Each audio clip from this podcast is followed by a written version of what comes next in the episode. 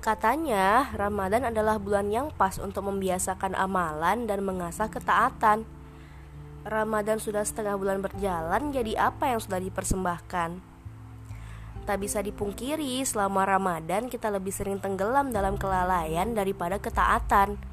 Semua rencana kita berakhir tragis menjadi wacana, karena ketika Ramadan, rebahan lebih menarik untuk dilakukan.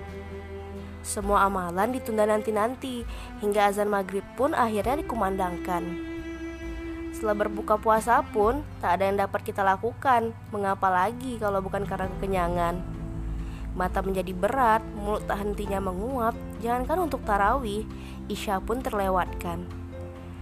Ramadan dalam pandemi seharusnya menjadikan kita lebih dekat dengan Allah Sang Ilahi Rabbi, menjadikan kita kembali memupuk cinta yang mungkin hampir mati, menjadikan kita kembali membaca surat cintanya melalui lembaran mushaf usang yang telah lama kita tinggalkan demi duniawi. Namun mengapa kita masih saja nyaman dalam lalai yang menggeroti, tak mau pergi? Ramadan adalah bulan penuh keberkahan. Apa jadinya kita jika masih saja tenggelam dalam kelalaian?